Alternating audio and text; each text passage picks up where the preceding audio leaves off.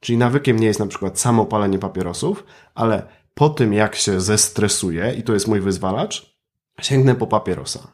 I dopiero połączenie tych dwóch elementów, wyzwalacz plus zachowanie, to jest nawyk. Co jestem gotowy poświęcić, żeby to osiągnąć? Mhm. Jaką cenę jestem gotów zapłacić?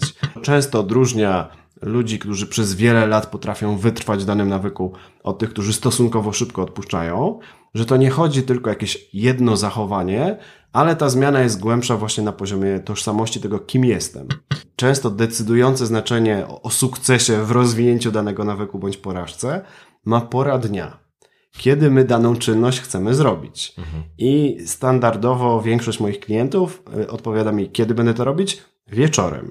Żeby nie zaczynać pracy nad nawykami od czegoś, czego najbardziej potrzebujemy, tylko czegoś, co najprościej będzie do naszego życia wprowadzić. Podcast charyzmatyczny. Psychologia w codziennym życiu. Prowadzi psycholog Dawid Straszak.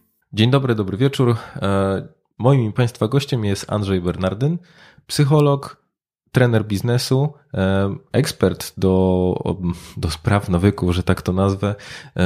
Człowiek, który prowadzi dwa podcasty, jeden w języku polskim, jeden w języku angielskim, o stoicyzmie i o nawykach twórca gry planszowej dotyczącej tego, w jaki sposób e, zadbać o swoje nawyki. Witam serdecznie. Cześć Andrzej. Cześć Dawid, wszystko się zgadza. Wszystko się zgadza, dobrze zapamiętałem, ekstra. E, no witam serdecznie i chciałem dzisiaj z Tobą porozmawiać, Andrzej, no, o nawykach, o tym, w jaki sposób, y, w jaki sposób je zmieniać, w jaki sposób nad nimi panować, żebyśmy to, to my mieli nad nimi kontrolę, a nie odwrotnie. Y, I myślę, że chciałbym tę rozmowę zacząć od tego, co zaczęliśmy omawiać w kontekście kuluarów przedpodcastowych, bo powiedziałeś, że jeżeli miałbyś komuś radzić, żeby swoją przygodę z rozwijaniem siebie czy z rozwojem osobistym, e, to radziłbyś, żeby zaczął od książki Mindset Carol Dweck. E, dokładnie tak. Wydaje mi się w tym momencie, może się to zmieni za kilka miesięcy, ale teraz jestem e, głęboko przekonany, że właśnie wszystko się zaczyna od naszego mindsetu, czyli tego nastawienia psychicznego. Mhm. Jak my myślimy o sobie, o świecie, o tym, co jest możliwe. I jedną z większych krzywd, którą sami sobie możemy zrobić, ograniczenie, które możemy na siebie nałożyć, mhm. to jest myślenie w takich kategoriach stałości. Ja już taki jestem, ja już taka jestem i nic z tym nie zrobię. Takie mhm. są moje geny, takie było moje wychowanie i muszę się już z tym liczyć. Tymczasem właśnie Karol Dweck na wielu bardzo konkretnych, rzetelnych badaniach pokazuje, że my możemy nauczyć się myśleć inaczej, wykorzystać growth mindset, czyli takie nastawienie na wzrastanie, gdzie nawet jeśli czegoś nie potrafię, to ja tego nie potrafię jeszcze. Ja mhm. się mogę tego nauczyć, to jest kwestia czasu, wysiłku, który potrzebuję włożyć. Że jeśli coś mi nie wychodzi, to nie jest sygnał tego, że nie jestem dość inteligentny i trudno i już nigdy mhm. mi to nie wyjdzie, tylko to jest kwestia tego, że potrzebuję może mentora, może ćwiczeń, może książek, może szkolenia, ale wszystko jest kwestią tego, że jeśli tylko wierzymy w to, że my możemy pewną umiejętność rozwinąć i nam na tym odpowiednio zależy, to możemy to zrobić. Mhm. I myślę, że kiedy nie mamy tego nastawienia rozwojowego, to blokujemy sobie wiele różnych możliwości. I dlatego od tego warto zacząć, mhm. żeby po prostu na przykładach y, z życia dzieci, z życia dorosłych, ludzi pracujących w biznesie pokazać, jak wielki wpływ na nasze działanie ma ten mindset albo na stałość, albo na rozwój i jak my możemy y, częściej myśleć o sobie, że ok, teraz mi to jeszcze nie wychodzi, ale to jest tylko kwestia czasu. To, to jedno takie słowo po angielsku to jest yet, jeszcze tego nie potrafię, potrafi wszystko zmienić w naszym myśleniu i działaniu. Mhm. Myślę, że to jest szczególnie ważne w kontekście tego, o czym my będziemy dzisiaj rozmawiali, czyli o nawykach. E, no więc zacznijmy od takiego prostego pytania. Czym w ogóle jest ten nawyk? Jak, jak go definiować? Bo myślę, że podskórnie większość z nas po prostu wie, ale no, usłyszmy to, czy, czy, czy, czy to się zgadza z, takim, e, z taką poprawną definicją. Aha, e, w temacie nawyków jest bardzo dużo mitów, które wierzymy i to nie mhm. nasza wina w różnych książkach, blogach czy nawet szkoleniach. Te mity są dalej kolportowane, więc e, możemy mieć pewne rozumienie dotyczące nawyków, a zaraz sprawdzimy, na ile ono się pokrywa z badaniami naukowymi. Mhm. Więc najprościej mówiąc, nawyk to jest zachowanie, które wykonujemy automatycznie. Co to znaczy automatycznie? Że ono się dzieje samo na autopilocie, nie musimy myśleć o tym zachowaniu, nie musimy podejmować jakichś decyzji, jak to zrobić. My już z góry wiemy. Powtórzyliśmy to tyle razy, weszło nam to w krew, że to się dzieje samo. Co ciekawe i ważne, nie ma znaczenia, jak często dane zachowanie wykonujemy. I tu wracamy do mitów. Jednym z takich podstawowych mitów jest to, że ludzie myślą, że nawyk to jest zachowanie, które robimy często. Czyli jeśli robię coś często, no to na pewno to jest mój nawyk. Mhm. A okazuje się, że wcale niekoniecznie tak to działa, bo żeby móc coś robić automatycznie, to musimy mieć taki stały bodziec, który nas do tego zachowania prowokuje. I często będziemy go nazywać wyzwalaczem. Czyli tak naprawdę nawyk to nie jest samo zachowanie, to, że ja robię pompki, czytam książki, czy palę papierosa, ale nawyk to jest połączenie dwóch rzeczy ze sobą. Tego wyzwalacza, który mówi zrób to teraz i konkretnego zachowania. Czyli nawykiem nie jest na przykład samo palenie papierosów, ale po tym jak się zestresuję, i to jest mój wyzwalacz, sięgnę po papierosa. I dopiero połączenie tych dwóch elementów, wyzwalacz plus zachowanie, to jest nawyk. I ten automatyzm nasz, czyli to, że robimy coś bez myślenia, to jest akcja i reakcja. I połączenie tych dwóch elementów dopiero tworzy nam nawyk. Więc możemy coś robić wielokrotnie, kilka razy dziennie przez cały rok, na przykład zmywać naczynia ale jeśli nie mamy tego stałego wyzwalacza, który nas zawsze do tego zachowania prowokuje, to nigdy nie stanie się to naszym nawykiem. Mhm. Zawsze będziemy się, się na przykład zmuszać do tego. Nie chce mi się, może moja żona, może moja dziewczyna dzisiaj to zrobi. I to jest najlepszy przykład tego, że jeśli mówimy, nie chce mi się, ale trzeba, jest taka wewnętrzna batalia w nas, to nie jest to nawyk. To jest zachowanie, które robimy często, my je możemy nazwać zwyczajem, ale nawyk by się dział sam, bez potrzeby przekonywania się, że dzisiaj jest ten dzień, mhm. kiedy ja to zrobię.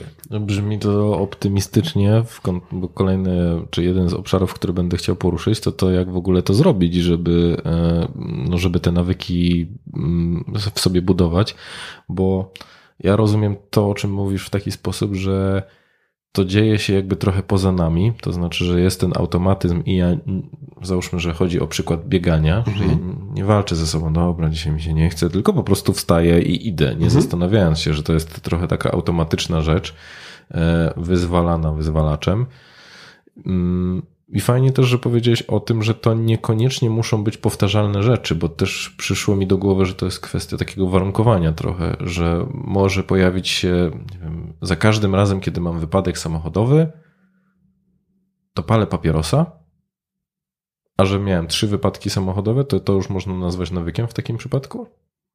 Niekoniecznie. To tutaj ta próbka jest trochę mała. Mhm. Trudno byłoby już po trzech razach stwierdzić, że coś jest naszym nawykiem.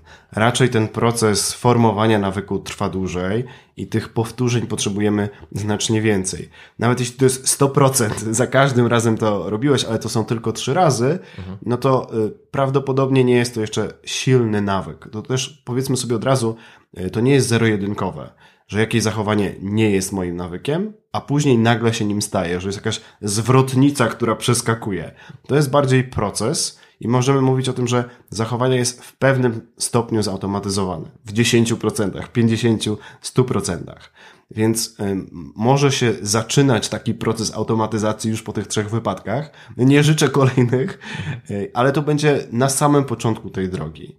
Takie porządnie zautomatyzowane nawyki to może być na przykład mycie zębów, gdzie my to robiliśmy już tysiące razy i w ogóle się nie zastanawiamy. Wszystko dzieje się samo. Mogą być takie średnio silne nawyki, może to być na przykład czytanie książki rano czy wieczorem, gdzie ja mam pewną łatwość już w tym. Nie muszę się za bardzo przekonywać, nie muszę bardzo sobie o tym przypominać. W większości razy o tym pamiętam, ale to nie jest taką żelazną konsekwencją. Dalej zdarza mi się zapomnieć. I tutaj mamy przykład takiego zachowania gdzieś w środku skali, jeśli chodzi o ten proces automatyzacji. Więc zacznijmy może od tego, jak w ogóle powstają nawyki, mhm. bo to też nam pomoże zrozumieć, jak my je możemy rozwijać, te nowe, dobre, utrwalać te, które już częściowo są zautomatyzowane i też zmieniać te, które są dla nas niekorzystne. Jasne. Więc taką podstawą, jeśli chodzi w ogóle o uczenie, nie tylko w kontekście nawyków, jest y, prawo Heba. Donalda Heba to jest taki kanadyjski psycho, y, neuropsycholog, y, który sformułował takie prawo neurons that fire together, wire together, czyli mm. neurony, które odpalają się w tym samym czasie, łączą się ze sobą.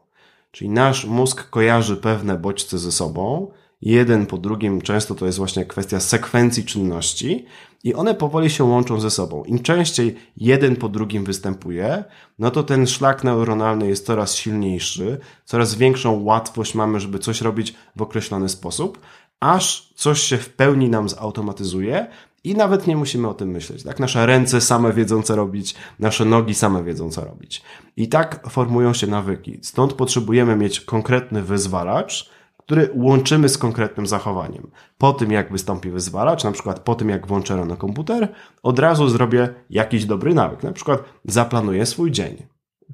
I stąd potrzeba tego wielokrotnego powtórzenia tego połączenia, żeby te dwa e, neurony, czy całe wiązki neuronów połączyły się ze sobą, które łączą się z tymi dwoma rzeczami. I trzy razy to prawdopodobnie będzie za mało, stąd im częściej będziemy to robić, tym mocniej nam się dane zachowanie zautomatyzuje. Mhm. Czy, bo tak brzmi to tak, żeby na samym początku włożyć więcej wysiłków e, świadomego w to, żeby wykształcić pewne automatyczne zachowania, po to, żeby potem mieć więcej luzu, e, żeby one działy się automatycznie. I tak przyszedł mi od razu taki przykład, e, jak ja uczyłem się mm, jeździć na, na kursie prawa, na, na prawo jazdy. Miałem takiego właśnie instruktora, gdzie wsiadałem do auta i on mówił zawsze pasy i lusterka. E, czyli żeby zapiąć pasy i sprawdzić, czy lusterka są ustawione dokładnie, jakby przystosowane do mnie. Mhm. I rzeczywiście pamiętam, że to było takie bardzo jakby mechaniczne i za każdym razem po jakimś czasie już rzeczywiście e, to robiłem i zostało mi to do dzisiaj, że pierwsza rzecz, którą robię, to zapinam pasy, sprawdzam lusterka, nawet jeżeli e, wiem, że to ja jechałem tym autem wcześniej, więc nie powinno się nic zmieniać. Mhm. I tutaj bardzo ciekawą rzecz podniosłeś. Zostało mi to do dzisiaj. To jest mhm. jedna z największych zalet związanych z pracą z nawykami i mhm. zmienianiem swojego życia poprzez nawyki. Jeśli rozwiniemy nawyk, on się nam silnie zautomatyzuje, to może być nasz najlepszy przyjaciel, który będzie nam służył, będzie nam pomagał do końca naszego życia. Albo niszczył. Albo niszczył, tak? Bo to zależy od tego, jakie nawyki mamy. Nawyki mogą być naszymi najlepszymi przyjaciółmi, którzy nas wspierają i pomimo tego, że nam się pewnych rzeczy nie chce, to i tak się dzieje samo, albo mogą być naszymi najgorszymi wrogami. Ale tutaj warto podkreślić ich trwałość i to, jak mocno organizują nasze życie.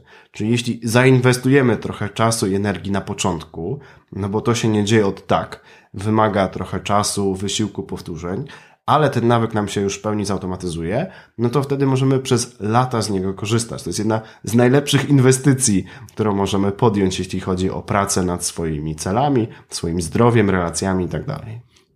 Ile mniej więcej zajmuje wykształcenie nawyku? Ja wiem, że nie podasz mi konkretnej, e, konkretnej liczby. I... Podam, podam, ale takie, żeby pokazać, że, że to nie te.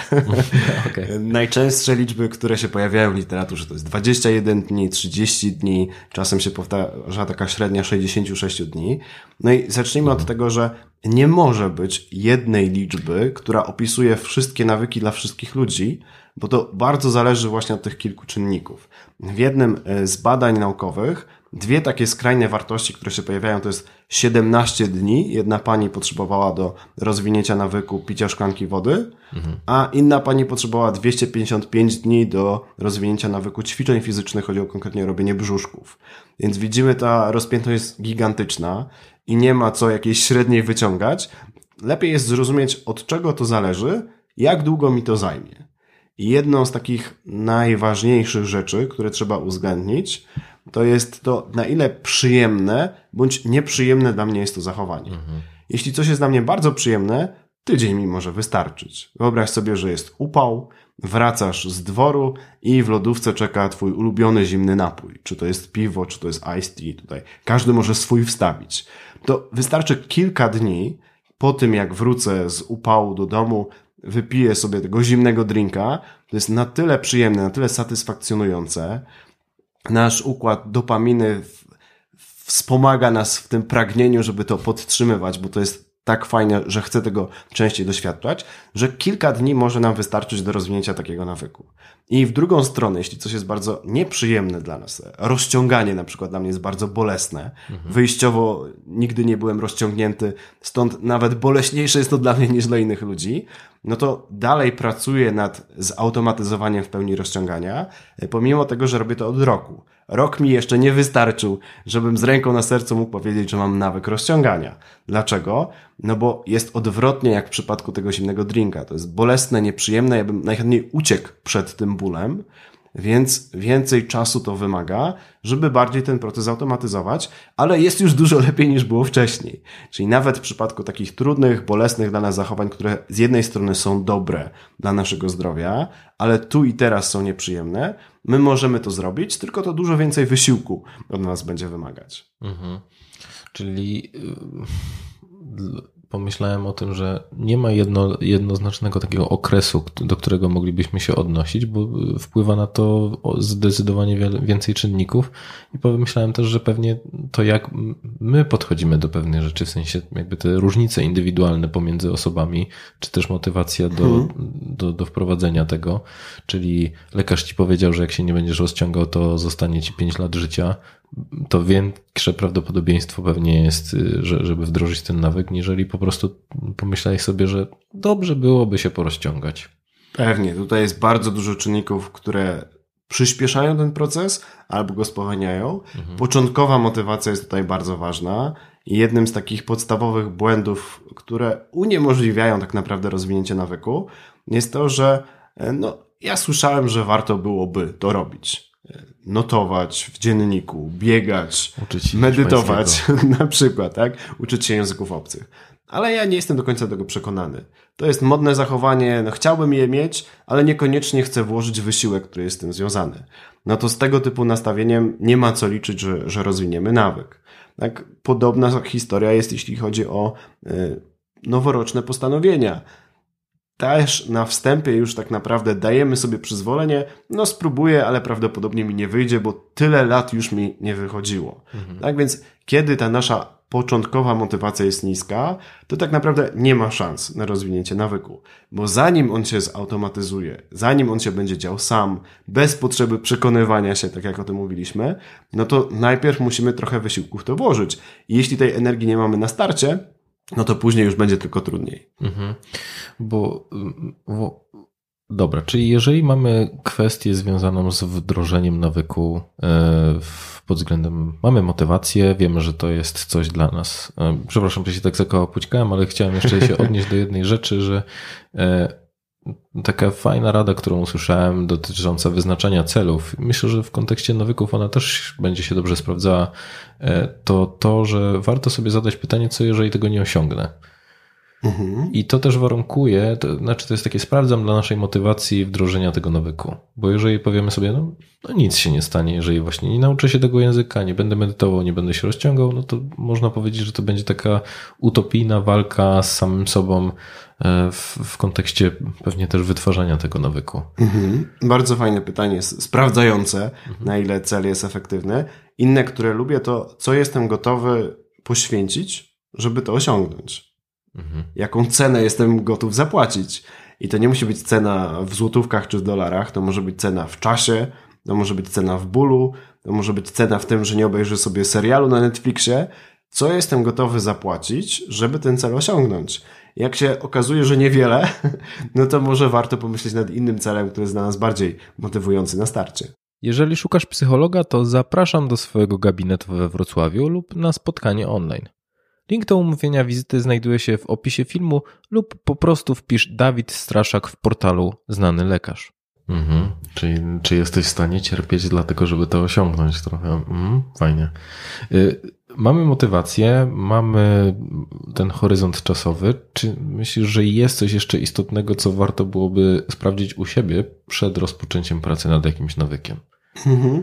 Dla mnie kwestią podstawową jest to, czemu ja to robię i czy jest może jakiś lepszy sposób, żeby osiągnąć większą wartość, która za tym celem stoi. Czyli załóżmy, że ktoś chce biegać. Ok, no to zadam pytanie, a dlaczego chcesz biegać? No bo chcę zadbać o swoje zdrowie.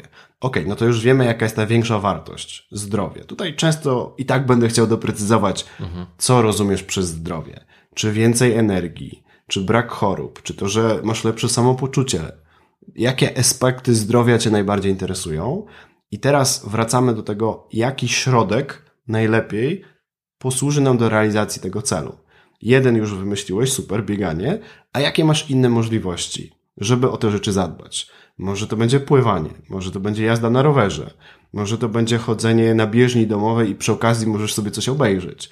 I szukamy teraz takiego sposobu, który ten cel, tą dużą wartość nam zrealizuje, ale będzie łatwiejszy, przyjemniejszy, wygodniejszy, łatwiej w nim będzie wytrwać. Mhm. I to jest bardzo ważne, żeby się nie fiksować od razu, że ja będę taki nawyk miał w swoim życiu, tylko zastanówmy się, jakie mam w ogóle możliwości, które do tej większej wartości prowadzą i wybierzmy świadomie tą najlepszą. Wcale niekoniecznie ta pierwsza, która nam przyszła do głowy, to będzie ta optymalna dla nas.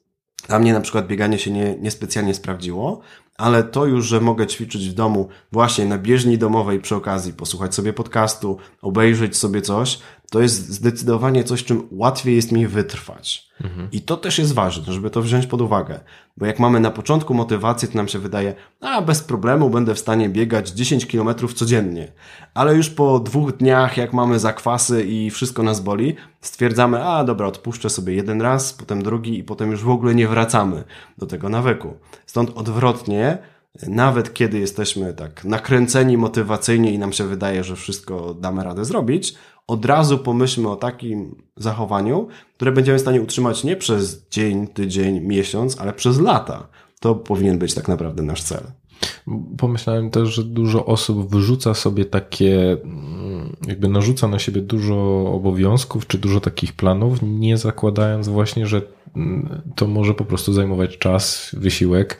E, I mam wrażenie, że to trochę odnosząc się do tych postanowień noworocznych, że mhm to ja będę biegał, e, dbał o dietę, e, nie wiem, przestanę chodzić na imprezy i jakby całe to życie ma się zmienić mm, jakby przez pryzmat tego, że zmienia się rok w kalendarzu. Mhm. Więc myślę, że to też jest wa wa e, ważny aspekt, o którym, mm, o, o, który zahaczyłeś. Myślę też, że od razu sobie powiedzmy o, o czasie, który jest potrzebny do tych różnych czynności, mhm. bo to jest coś, czego ludzie nie doceniają że okej, okay, fajnie jest na przykład uczyć się języków obcych, uczyć się gry na gitarze, spacerować, a jak sobie sumujemy czas tych wszystkich aktywności, no to nagle nam na przykład wyjdą trzy godziny. I to trzy godziny, które codziennie chcielibyśmy poświęcać na te wszystkie aktywności. No ten czas nie weźmie się znikąd. Stąd taka moja rekomendacja jest one thing in, one thing out. Ok, chcę coś nowego do swojego życia wprowadzić, super, mhm. ale w miejsce czego? Mhm. Z czego jestem w stanie w tym momencie zrezygnować, żeby znaleźć na przykład te pół godziny na czy to naukę języka obcego, czy, czy spacerowanie po parku. Czyli warto od razu myśląc o tym, jaki nawyk chcę rozwinąć, poszukać dla niego miejsca. Bo tak jak mówię, najlepsze nawyki to są takie, które wykonujemy codziennie. One w największym stopniu mogą nasze życie zmienić. Więc jeśli to jest coś, co potrzebuję robić codziennie, no to muszę znaleźć na to czas. Rzadko kiedy ten czas czeka do zagospodarowania, raczej mamy już czas wypchany po brzegi. To teraz kwestia podjęcia strategicznej decyzji, z czego jestem w stanie zrezygnować, co jestem w stanie ograniczyć. No bo czasem nie musimy całkiem rezygnować z seriali, ale zamiast oglądać cztery dziennie, możemy oglądać dwa. I nagle mamy czas na te nowe nawyki, które chcielibyśmy rozwinąć. Mm, bardzo ważne, fajnie, że o tym wspominasz, bo też widzę pracując z ludźmi, że często pojawia się tak taka myśl czy mm, odpowiedź, ja nie mam czasu. Jakby pracuję, mam dzieci, jeszcze coś muszę e, przygotować po prostu jakby w tym gospodarstwie domowym. Ciężko mi jest wygospodarować ten czas jeszcze jakkolwiek dla siebie. E, więc ta metoda, zastanów się, co w takim razie można by było tutaj właśnie usunąć z tego wszystkiego, myślę, że jest jak najbardziej zasadna. Wiesz, to często odpowiadam w takich sytuacjach. Aha że mamy te timery, które pokazują, e, ile czasu spędzamy na telefonie. To właśnie wtedy często tak prowokatywnie proszę, żeby ktoś sprawdził, ile czasu spędza na telefonie i zastanowi się, czy przypadkiem tego czasu, którego mu brakuje, nie znajduje właśnie tam, mhm. przeglądając social media. Pewnie ja jestem wielkim fanem śledzenia, nie, nie innych ludzi, ale swojego czasu. Wszyscy śledzący tak mówią. tego, jak różne zasoby wykorzystujemy. I na przykład jest taka aplikacja Toggle Track, która do tego służy. Możemy ją sobie zainstalować na telefonie, ta sama aplikacja nam działa na komputerze i to działa na zasadzie, jak zaczynam jakąś aktywność, wpisuję, że teraz jestem u Dawida i nagrywamy podcast, start, potem stop. I tak w ciągu kilku sekund jestem w stanie sobie zapisać, co robiłem w danym momencie. Zaskakujące są wyniki. Kopalnia jest to wiedzy dotycząca tego, jak my ten czas wykorzystujemy. Jeśli to robimy uczciwie i przy rozrywce też sobie wpisujemy teraz 3 godziny oglądania seriali, to wtedy bardzo łatwo jest podjąć tą decyzję. Ok, chcę coś nowego do swojego życia wprowadzić, chcę mieć nowy, dobry nawyk. Skąd ja ten czas wezmę? No teraz nie mam czasu i to jest prawda. Jak popatrzę na swój kalendarz, nie ma gdzie wcisnąć nowej rzeczy. Ale to, co my możemy zrobić, to zrezygnować czy zredukować coś, żeby ten czas się znalazł. I ja tak też staram się właśnie tym osobom odpowiadać, które mówią, że nie mają czasu. Zgadzam się z nimi, teraz nie masz czasu, ale zobaczmy, jak ten czas możemy najpierw odzyskać, bo to jest często pierwszy krok. Mhm. My musimy odzyskać czas aktywności, które nie są niezbędne dla nas, żeby mieć go na aktywności, które nam mogą bardziej służyć. Nad czym ludzie najczęściej chcą pracować w kontekście nawyków? Myślę, że to jest bardzo indywidualna kwestia. Mam klientów, którzy mają bardzo różnorodne cele i pod te konkretne cele są dobierane nawyki. Więc od tego bym zaczął, że praktycznie jakiego byś celu nie miał, nasz słuchaczu, to możesz znaleźć jakiś nawyk, który ci w tym pomoże. Weźmy nawet takie bardzo abstrakcyjne czy górnolotne cele, tak? Chcę być bardziej szczęśliwym człowiekiem. Mhm. Nie znam co prawda nawyku szczęśliwości, który mógłbym polecić, ale jest wiele różnych aktywności, które mogą sprawić, że będziesz bardziej szczęśliwy. Tak? Możemy się pouczyć uważności, być bardziej tu i teraz i doceniać drobne rzeczy. Dobry posiłek, czas spędzony z ważną dla ciebie osobą. I to wpłynie na twoje poczucie szczęścia. Może twoim celem jest znalezienie romantycznego partnera. To znów, nie mogę ci obiecać, że po stu razach powtórzenia tego nawyku nagle będziesz mieć dziewczynę chłopaka, ale są takie aktywności, które możemy podjąć, żeby zwiększyć swoją atrakcyjność, czy to fizyczną, czy socjalną, że lepiej rozmawiamy, uważniej słuchamy. Więc tak naprawdę nieważne jaki jest twój cel, możemy znaleźć takie nawyki, które ci pomogą w jego realizacji. Czasem bardziej pośrednio, jak przy zdobywaniu romantycznego partnera, ale każdy cel można sprowadzić do pracy nad nawykami. Gdybym miał sięgnąć do jakichś statystyk swoich, to jednak najczęściej klienci wybierają cele dotyczące zdrowia, albo to są ćwiczenia fizyczne, bieganie, ćwiczenia na siłowni, ćwiczenia w domu, albo to jest kwestia zdrowych posiłków, żeby je sobie przygotowywać, żeby robić zakupy, mieć z czego te posiłki przygotować. Kwestia spania coraz częściej się pojawia. Chciałbym albo wstawać wcześniej, albo chciałbym kłaść się spać o konkretnej godzinie, albo chciałbym szybciej móc zasypiać. Więc to są takie tematy zdrowotne, które się często pojawiają. Często to jest rozwój, czy to związany z językiem, nauka języków obcych, czy tym, żeby więcej czytać książek, więcej słuchać podcastów, albo bardzo często zdarza się, że ktoś ma masę różnych rzeczy zakupionych, różnych kursów e-learningowych i ma wyrzuty sumienia związane z tym, że ich nie przerabia. Tutaj mówiłeś o, o półce wstydu, jeśli chodzi o książki, tak to może wyglądać, mhm. ale jeszcze większa folder wstydu jest na komputerze u nas, czy, czy gdzieś w sieci, gdzie mamy właśnie 50 kursów wykupionych i dwie lekcje rozpoczęte w jednym z nich. Mhm. Więc nad tym też wielu moich klientów chciałoby popracować żeby wreszcie te pieniądze się zwróciły, żeby wreszcie zdobyli wiedzę, umiejętności, narzędzia, których potrzebują. Jest to niby na wyciągnięcie ręki, no ale właśnie, trudno jest im regularnie z tych wszystkich kursów korzystać. Bo jak o tym wszystkim opowiadasz, to układa mi się to w głowie, że zaczynasz od takiego górnolotnego celu, bo rozumiem, że wykształcenie nawyku jest drogą do jego osiągnięcia, więc ty robisz taki krok,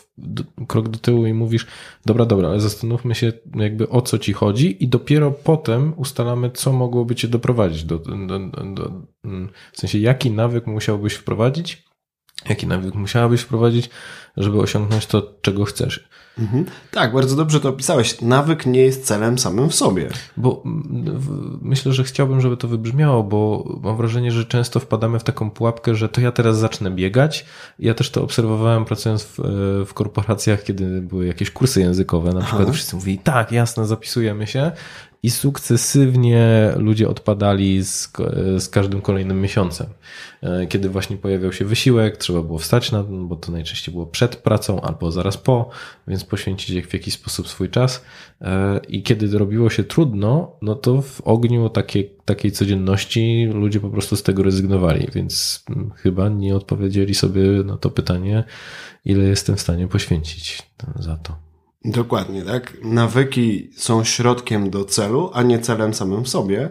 Stąd zanim wybierzemy taki, a nie inny nawyk do rozwinięcia, pomyślmy, czy coś innego nie będzie dla nas lepsze, szybsze, prostsze, łatwiejsze do wytrwania w tym wszystkim. Mhm.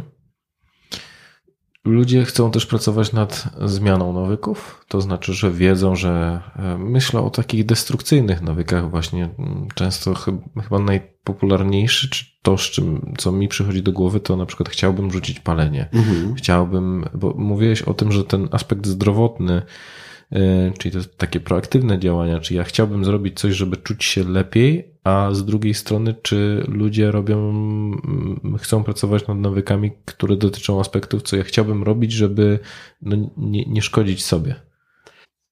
Często jest tak, że złe nawyki to jest to, z czym ludzie do mnie przychodzą. Mhm. No, one są bardziej bolesne i widoczne. To trochę tak jak boli cię ząb. No to teraz masz mocną motywację, żeby pójść do dentysty i coś z nim zrobić.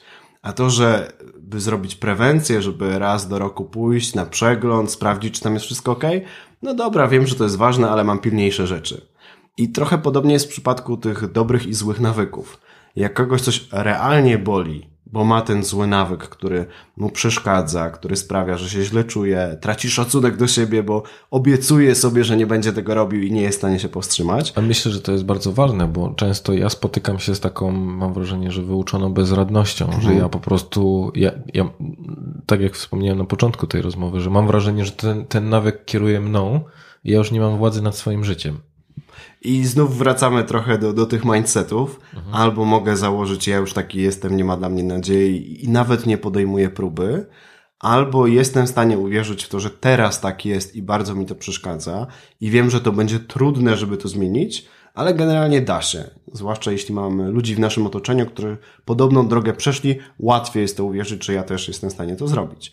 Więc tak, złe nawyki są w naszym życiu, w moim również, pomimo tego, że od 10 lat się zajmuję nawykami, każdy z nas je ma i bardzo trudno jest je tak w 100% wyplenić ze swojego życia, mhm. ale są na szczęście konkretne strategie, które nam, mogą nam w tym pomóc. Więc możemy sobie teraz o nich porozmawiać.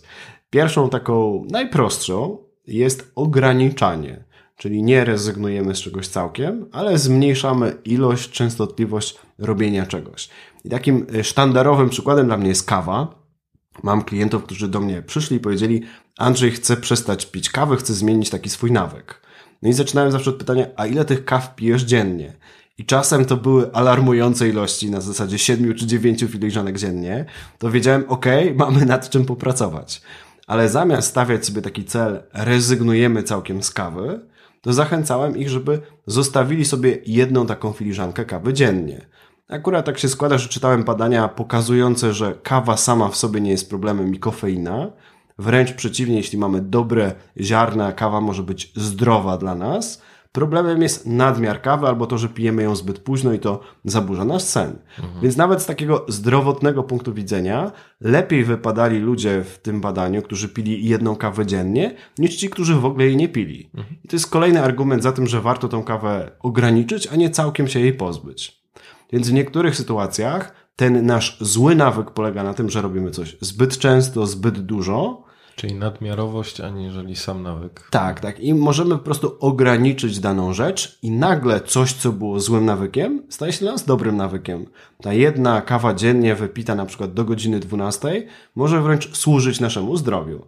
Więc myślę, że to jest pocieszające dla wielu naszych słuchaczy, że jeśli jest coś, co lubisz robić, e, a problem zaczyna się głównie, że tego nadużywasz, nie musisz całkiem się pozbywać danej rzeczy z Twojego życia, którą lubisz, możesz po prostu ją ograniczyć. i nawet jeśli ona nie będzie miała takich pozytywnych właściwości, jak to picie jednej kawy dziennie, e, ale raz to zrobimy, przestanie być to problemem. W przypadku czy to oglądania seriali, czy innych tego typu rzeczy, gdzie jest rozrywka i przyjemność, często trudno jest nam całkiem się z tego pozbyć, ze swojego życia. A jak mamy tą perspektywę, ja mogę to zrobić, ja mogę na przykład jeść słodycze, ale nie codziennie, tylko raz w tygodniu, to łatwiej nam też będzie utrzymać takie postanowienie i taki cel osiągnąć. Myślę, że to też pokazuje takie, tak tą sprawczość, że popatrz, no udało ci się, za, za, zazwyczaj piłeś 7 kaw, teraz wypiłeś 5, więc no idziemy w dobrą stronę, czyli to ty masz jednak kontrolę. Jasne, bo możemy stopniowo z tego schodzić. Dla niektórych osób łatwiej będzie jednak zdecydować się na, na jedną, mieć te granice bardziej ostre. No bo skoro mogę wypić 5, no to 5 a 6 to już w sumie żadna różnica, a teraz mam taki dzień, gdzie tej energii więcej potrzebuję i, i robi się właśnie nieostre granice, przez które łatwo znaleźć jakąś wymówkę. A, a kiedy te granice postawimy ostro, dla niektórych osób łatwiej jest tym wytrwać, to znów różnice indywidualne. Ja od razu się przyznam, jestem taką osobą, gdzie łatwo jest mi się powstrzymać przed jakąś przyjemną aktywnością, na przykład jedzeniem czekolady czy graniem w grę komputerową, ale jak już zacznę, to powstrzymanie się przed zjedzeniem drugiej kostki, czy całej nawet ta, tabliczki czekolady jest dla mnie bardzo trudne. Więc znów, możemy podzielić ludzi na takie dwie kategorie. No ja Jedni, śmieję, bo ja jestem w tej samej grupie, że to no jakby, to właśnie to cały czas y, mówię narzeczonej, że ja nie mogę mieć słodyczy w domu, bo ja nie panuję nad tym. Aha. To znaczy, no, nie, nie, nie ma czegoś takiego jak zjeść jedno ciastko. Nie? Więc mm, mm, tak restrykcyjnie to takim ostrym cięciem trzeba od, e, odcinać te nawyki. I dla niektórych to jest możliwe. Znam takich ludzi, którzy potrafią właśnie trochę czegoś zjeść, trochę coś obejrzeć, trochę coś pograć i nie mają problemu z tym, żeby to odstawić. Swoje dostali. E, Są tacy ludzie jak my, którzy odwrotnie, jak już zaczną, to ilość silnej woli, która jest potrzebna, żeby powstrzymać się przed kontynuacją tej przyjemnej rzeczy, e, jest czasem poza naszym zasięgiem, ale żeby w ogóle czegoś nie robić, to to nie jest taki duży problem. Gorzej, jak już jesteśmy w trakcie. Bo to jest zupełnie inny mechanizm, który trzeba wtedy wykorzystać. Powstrzymywanie się przed kontynuacją często jest dużo trudniejsze. I cieszę się, że rozmawiamy o tych różnicach indywidualnych. Każdy musi to do siebie dopasować. Dla jednego kawosza lepiej będzie stopniowo z tych siedmiu dojść do jednej, a dla innych osób lepiej będzie od razu się zdecydować na jedną kawę. Mhm.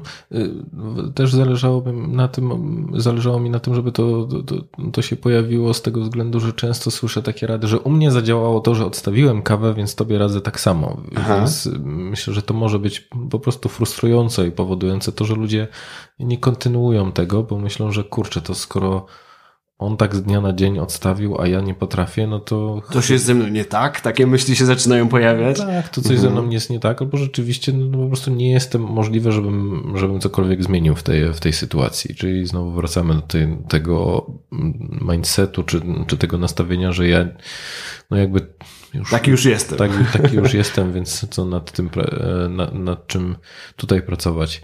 I, I jeżeli mówimy o tym, taki już jestem, nie wiem, czy to jest tylko moje zniekształcenie, czy takie spojrzenie, ale mam wrażenie, że wśród starszych osób jest to zdecydowanie bardziej silne niż u osób młodszych. To znaczy, że jeżeli mówimy już o takich ludziach 40-50 plus, to zdecydowanie częściej spotykam się z takim nastawieniem, no taki już jestem, e, starych drzew się nie przesadza, Mhm. e, czyli no ja pozwalam sobie na to, żeby pewne rzeczy się nie zmieniały. Mhm. Masz też takie obserwacje? Jasne. Nie wiem do końca, czy to jest związane tylko z wiekiem tych osób, czy też czasami, w których się urodziły.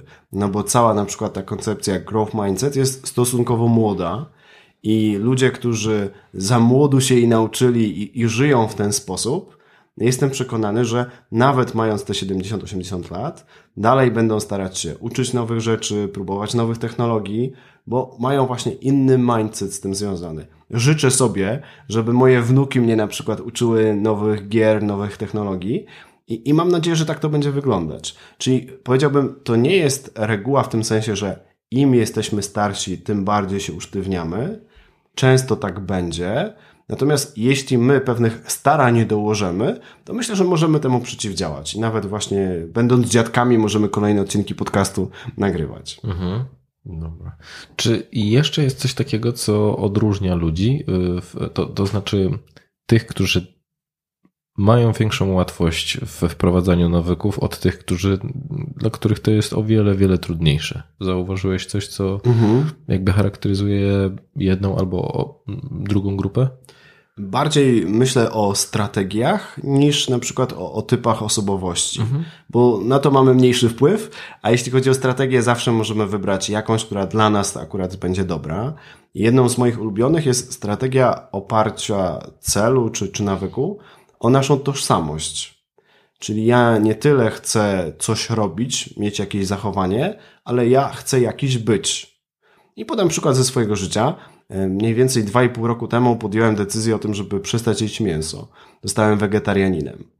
I do tej pory świadomie ani razu mięsa nie zjadłem. Dzieci mnie tylko męczą, że tato zjadł pączki na smalcu, bo jak raz byłem u teściów, nie wiedząc na czym są smażone te pączki, to to mi się zdarzyło, ale tak y, świadomie ani razu mięsa nie zjadłem i nie miałem nawet takiej szczególnej pokusy. I teraz porównajmy sobie taką głęboką zmianę związaną z tożsamością, ja zaczynam myśleć o sobie w takich kategoriach, jestem wegetarianinem, jestem przyjacielem zwierząt, nie zjadam ich, z noworocznym postanowieniem. No, spróbuję w tym roku nowym nie jeść mięsa.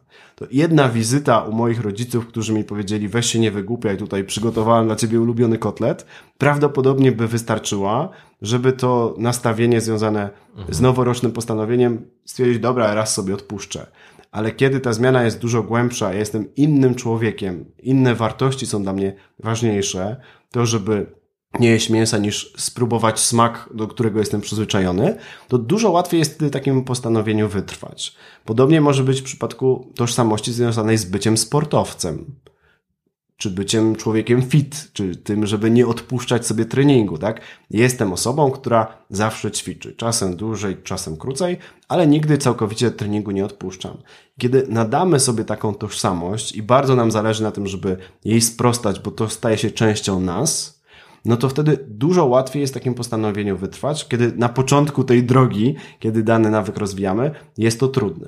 Mhm. Więc gorąco polecam i, i to widzę, że to często odróżnia ludzi, którzy przez wiele lat potrafią wytrwać w danym nawyku od tych, którzy stosunkowo szybko odpuszczają, że to nie chodzi tylko o jakieś jedno zachowanie, ale ta zmiana jest głębsza właśnie na poziomie tożsamości tego, kim jestem. Czyli w jaki sposób percepcja siebie, czyli nowe, nowego siebie, nowego ciebie, wpływa na to, jak, jaki ty w ogóle masz wybór. No bo jeżeli Andrzej y, jest już mm, osobą niejedzącą mięsa, no to po prostu świadomie we wszystkich miejscach, w których jesteś, nie decydujesz się na dokonywanie takich zakupów albo nie wybieranie takich posiłków, które je zawierają. I jedna decyzja, którą podjąłem, sprawiła, że tysiąc innych decyzji z automatu też się podjęło. I moje życie jest dużo prostsze przez te właśnie ostre granice też, o których mówiliśmy wcześniej. I ta zmiana tożsamości daje często to, że nie musimy teraz w każdej sytuacji się zastanawiać, czy to zrobić, czy tego nie zrobić. Będąc takim człowiekiem, jest to dla mnie oczywiste, jak się powinienem zachować. Mhm. No i to powoduje, że nie, nie jesteś narażony też poniekąd na to, że jeżeli robisz rano zakupy, kiedy ta silna wola jest jeszcze w pełni naładowana, to myślisz sobie, kabanosy, mm -mm, to nie to, mimo tego, że w jakiś sposób mhm. pojawia się ochota, a już wieczorem po na przykład dniu szkoleniowym, kiedy słaniasz się na nogach, to mógłbyś e, jakby ulec temu, no bo rzeczywiście ty już podjąłeś poniekąd tą decyzję, że nie będziesz się na te rzeczy decydować. I, I gdyby to było tylko proste zachowanie robię, nie robię, dużo łatwiej właśnie w takich sytuacjach byłoby mi ulec tej pokusie kiedy mam rozładowaną baterię związaną z silną wolą, kiedy czuję, że zrobiłem coś trudnego, wymagającego i teraz należy mi się, chcę siebie nagrodzić, dużo łatwiej byłoby stwierdzić, dobra, no dzisiaj sobie zjem tego steka, jest wyjątkowa sytuacja. Ale kiedy właśnie ta zmiana jest na takim głębszym poziomie, to taka myśl w mojej głowie nawet się nie pojawia. I im dłużej jestem wegetarianinem, tym mniej mnie w ogóle ciągnie do mięsa.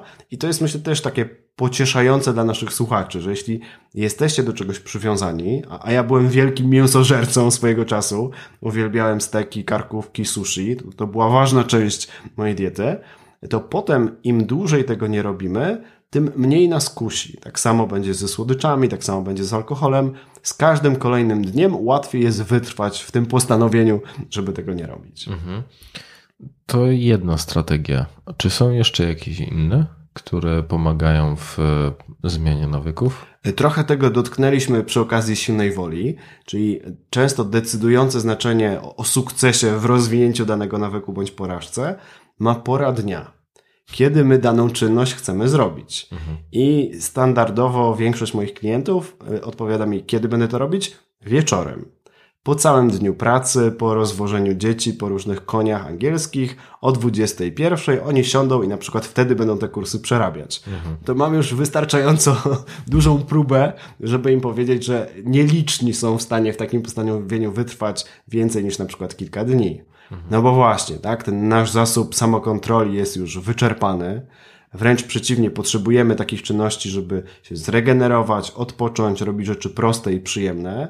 Założenie, że po całym dniu pracy będę mieć jeszcze siłę na bieganie, czytanie, naukę języków obcych jest dosyć naiwne. Mhm. Więc odwrotnie, lepiej pomyśleć o tym, jak możemy wykorzystać ten czas w pierwszej części naszego dnia. Mhm. I pierwsze 8 godzin, kiedy się wybudziliśmy, Wtedy tej energii mamy najwięcej.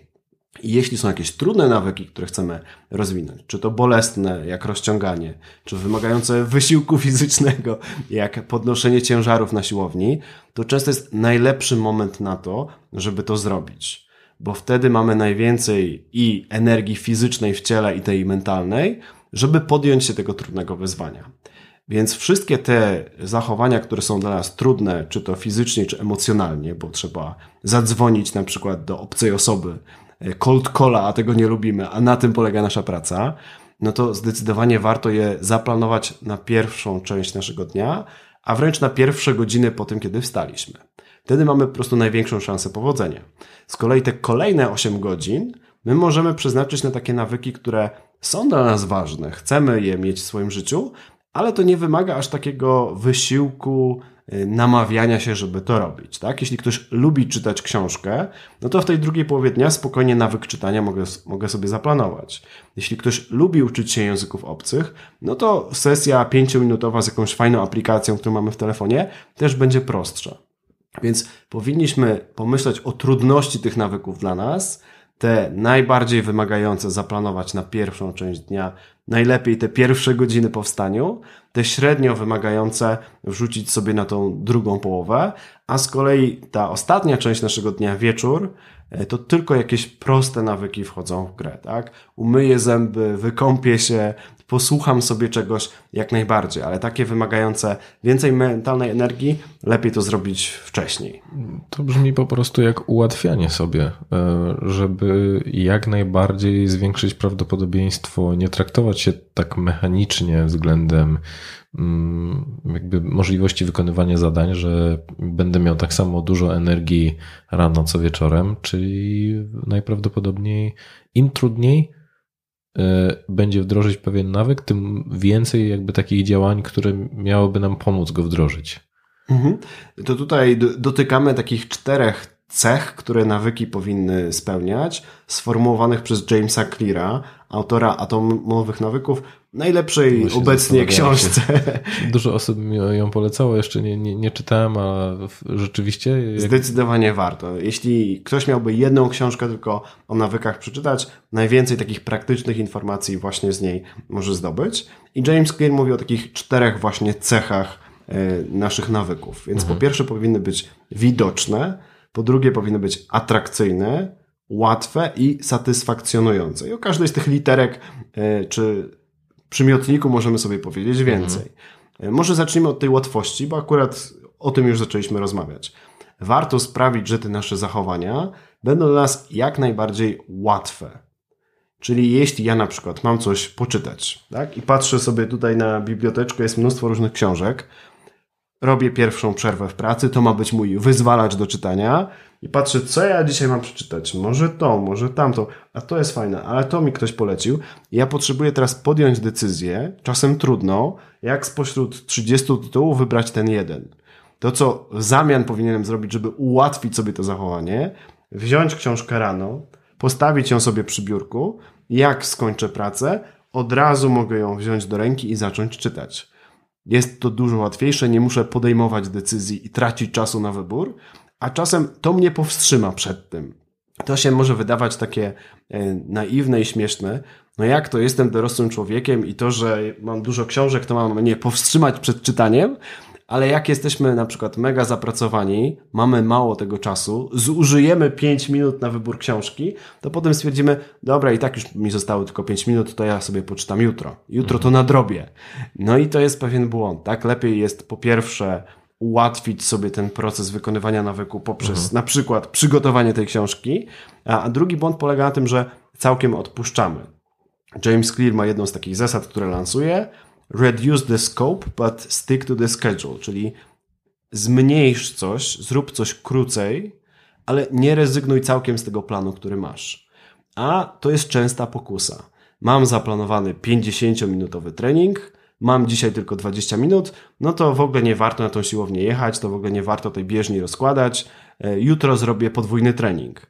A rzadko kiedy tak to wygląda. Raczej potem rezygnujemy z tego całkiem. Mhm. Więc lepiej jest chociaż chwilę tą książkę poczytać, chociaż chwilę poćwiczyć, żeby ten nawyk nam się nie zepsuł. Tak? No bo wracamy do tej zasady o tym, że jak neurony razem się odpalają, to się łączą. Jak tak nie będzie, czyli pojawia się wyzwalacz, a nie dochodzi do zachowania, no to ten proces automatyzacji nam się cofa ten nasz nawyk jest coraz gorszy właśnie przez to, że my ignorujemy wyzwalacz. Wyzwalacz się pojawił, a my zamiast zachować się w ten przewidziany sposób, robimy coś zupełnie innego. Mhm. Więc z punktu widzenia rozwoju nawyków to jest bardzo ważne. Zawsze jak się pojawia wyzwalacz, ja robię zachowanie, nawet w takiej szczątkowej postaci. Nawet to, że przeczytam jedną stronę, czy zrobię pięć pompek zamiast pięćdziesięciu, będzie bardzo ważne z punktu widzenia utrzymania tego nawyku. Może ja się dużo nie dowiem, czytając jedną książkę, jedną stronę tej książki. Może moje mięśnie się nie wzmocnią bardzo tylko po pięciu pompkach, ale z punktu widzenia utrzymania tego nawyku to jest absolutnie kluczowe. I im częściej sobie będziemy odpuszczać, dobra, dzisiaj nie dam rady, więc jutro nadrobię, a, a rzadko kiedy tak jest, to trudniej nam będzie rozwinąć taki nawyk. Mhm. Myślę, że to też mocno e, spaja się z moim doświadczeniem w kontekście ograniczenia wyboru, e, bo jak kiedyś uczyłem się języka obcego, jakim był niemiecki, e, to Bartek czeka taki poliglota, polecam, jak ktoś by chciałby się zapoznać z tematami, jak, jak się uczyć, to wywiady z nimi na kanale, to właśnie mówił mi, że no Dawid, ty musisz mieć ograniczoną rzecz, tak, że mm, jak nie, że siadasz do, do niemieckiego i myślisz sobie, to może teraz książkę, może ćwiczenia, może tam słownik, może coś obejrzę, mhm. tylko musisz mieć jedno miejsce, w którym jest wszystko, żeby całkowicie się na tym skupić. Rzeczywiście to bardzo dobrze się sprawdzało, że wszystko było w jednym programie, w takich fiszkach elektronicznych, że siadając do nauki, jakby miałem jedno konkretne miejsce, w którym, w którym się tym zajmowałem. Super, bardzo fajny przykład. W przypadku języków faktycznie często tak jest, że mamy praktycznie nieograniczone możliwości. Mhm. Ja teraz, żeby uczyć się angielskiego, mogę otworzyć książkę, zeszyt ćwiczeń, obejrzeć sobie jakiś program po angielsku i nagle co ja mam wybrać.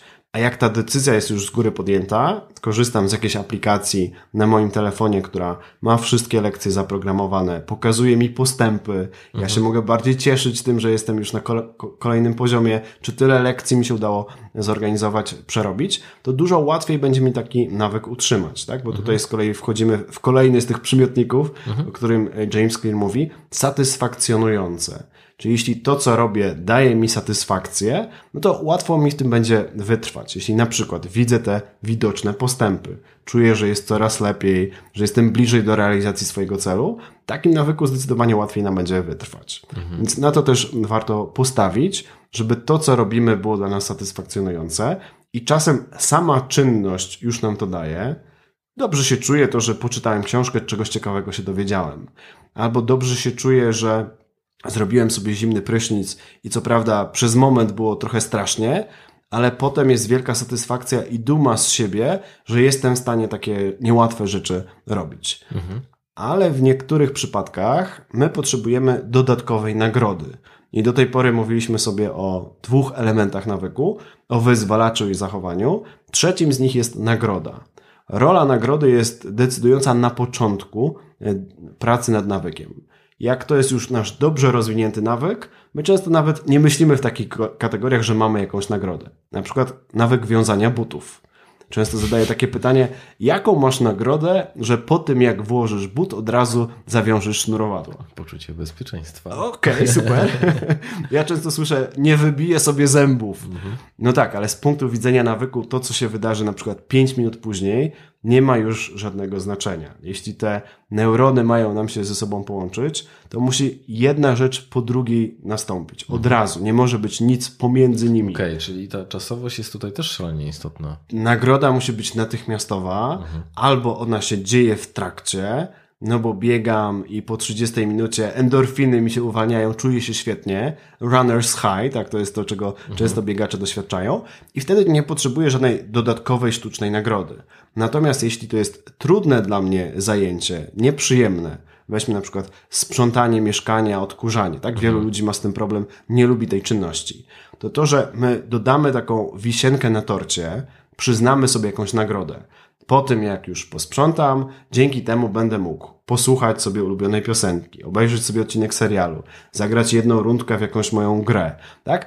I pozytywnie się to wszystko zakończy, to my z czasem będziemy utożsamiać tą czynność, na przykład sprzątania, z nagrodą, którą dostajemy. Będziemy o niej myśleć pozytywnie, będziemy chcieli ją robić dla tej nagrody niejako. I to jest ważne, to nam da motywację, żeby wytrwać do momentu, kiedy ta czynność stanie się na tyle automatyczna, że my przestaniemy tak naprawdę o tej nagrodzie myśleć, jak w przypadku wiązania butów. Czyli jak zjesz obiad, to dostaniesz deser. Y, może to tak być, to, to może być taka fizyczna nagroda. To znaczy, trochę odnoszę się, wiesz, metaforycznie do, do tego podejścia rodzicielskiego, czyli mhm. zrób coś, co może nie do końca jest e, dla ciebie przyjemne, ale jakby czeka cię nagroda e, koniec końców w tym wszystkim, czyli ten deser. Pewnie. I, i to może być coś, co wkładamy do swojego ciała, mhm. jemy, pijemy, to mogą być dobre nagrody, ale to może być coś bardziej niematerialnego. Mhm. Sama myślenie o czymś, o postępach, które widzimy, które osiągamy, poczucie dumy z tego, że potrafimy takie trudne rzeczy robić. Mhm. To może być dla nas wystarczająca nagroda. Dla dziecka, o którym tutaj powiedzieliśmy, nagrodą może być to, że po tym jak skończysz bawić się jedną zabawką, od razu posprzątasz, dasz na półkę, no to tata ma teraz dla ciebie czas i może z tobą się pobawić ulubioną zabawę w konika i pozrzucać cię z łóżka. Mhm. I to jest nagroda dla dziecka. I gdyby tego nie zrobiło, to ja musiałbym ten czas poświęcić na posprzątanie tej gry i nie byłoby już mojego czasu na tą wspólną zabawę. Więc w ten sposób możemy projektować nawyki nawet u małych dzieci, kiedy one widzą te zależności i one nie są takie sztuczne. One nie wynikają z tego, że ja nie chcę tegoś zrobić, ja chcę coś ci zrobić na złość. Myślę, że akurat w tym przypadku jest to dosyć logiczne. Albo mam czas, żebyśmy się wspólnie pobawili, albo ten czas muszę zainwestować w to, że posprzątam grę za ciebie. I dziecko widzi, że ok, to skoro posprzątam grę, będę się mógł pobawić z tatą. I, I widzi w tym swój interes i chętniej będzie taki nawyk e, rozwijać. Aż do momentu, kiedy to się stanie zupełnie naturalne dla tego dziecka. Mhm. Kończę zabawę, sprzątam i dopiero wtedy na przykład e, biorę sobie kolejną grę czy kolejną zabawkę. I wtedy ta wizja nagrody nie jest już taka istotna, bo zachowanie jest już w pełni automatyczne, ale na samym początku nagroda odgrywa dużą rolę. Mhm, mhm. To jak z psami. Jak z wychowywaniem psów. Tak sobie pomyślałem, że tam podo podobne jest to podejście, czyli za każdym razem, kiedy spełnisz komendę, dostajesz smaczka i potem te, te smaczki już nie są tak, nie, nie chodzi o to, żeby, żeby ten smaczek się pojawiał. Czyli ciekawe, że no, tak trochę powiedziałbym nawet mechanicznie podchodzimy do, do tego wytwarzania nawyków. Ale dobra, mhm. wróćmy do kolei. Jeszcze zostały nam jakieś przymiotniki? Tak, tak, jeszcze kilka przymiotników. Okay. Mamy widoczne. Właśnie, bo to, to mnie zaciekawiło. Co, co to znaczy? Widoczne dotyczy wyzwalaczy tych nawyków. Czyli jest dla nas bardzo wyraźne, łatwo dostrzegalne, kiedy my się mamy daną czynnością zająć. Nie musimy się zastanawiać, kiedy ja mam na przykład czytać, kiedy mam biegać, kiedy mam sobie e, jakąś zdrowy posiłek przygotować. To jest bardzo wyraźny moment dnia, czy coś się takiego dzieje, że ja wiem, aha, to jest ten moment, kiedy mam to zrobić. I często najlepszym takim wyzwalaczem nowego nawyku jest dla nas stary nawyk, który już mamy. Na przykład dostałem od lekarza rekomendację, żeby rano i wieczorem łykać tabletki, które potrzebuję, żeby być zdrowy. No to teraz szukam jakiegoś nawyku, który mam już, dobrze zautomatyzowany, coś co robię i rano i wieczorem. Co to mogłoby być na przykład dla ciebie? Mycie zębów. No właśnie. Po tym jak umyję zęby, od razu łyknę sobie tabletki. I przez to, że ten nawyk już jest i to robię codziennie bez żadnego wahania, jest to widoczne. Wiem, że to jest właśnie ten moment, kiedy te tabletki mam łyknąć. Od razu po tym, jak umyję zęby. Możemy od razu dodać sobie kolejny przymiotnik z tych czterech, czyli łatwość. Ja mogę sobie postawić e, ten listek z tabletkami tam, gdzie myję zęby, postawić sobie od razu szklankę wody, kończę tylko myć zęby, od razu wyciskam sobie jedną tabletkę i ją łykam. Wszystko jest na swoim miejscu. Ja wręcz mogę widzieć ten listek, widzę tą szklankę, to mi dodatkowo przypomina, aha, jak tylko skończę myć zęby, od razu mam sobie tą tabletkę łyknąć. I tak projektując nawyki, biorąc pod uwagę te, te różne czynniki, y, znacznie ułatwimy sobie proces rozwinięcia tego nawyku. Wręcz błyskawicznie jesteśmy w stanie taki nowy nawyk wytworzyć, jeśli on jest dla nas łatwy, widoczny, satysfakcjonujący i atrakcyjny. Tak? To jest jeszcze ta jedna literka, o której nie mówiliśmy. Nawyki powinny być atrakcyjne. Czyli to, co robimy, daje nam frajdę tu i teraz. Chce nam się to robić. I tu z kolei świetnie działa parowanie nawyków. Czyli nowy nawyk łączymy z jakimś starym i robimy oba w tym samym czasie.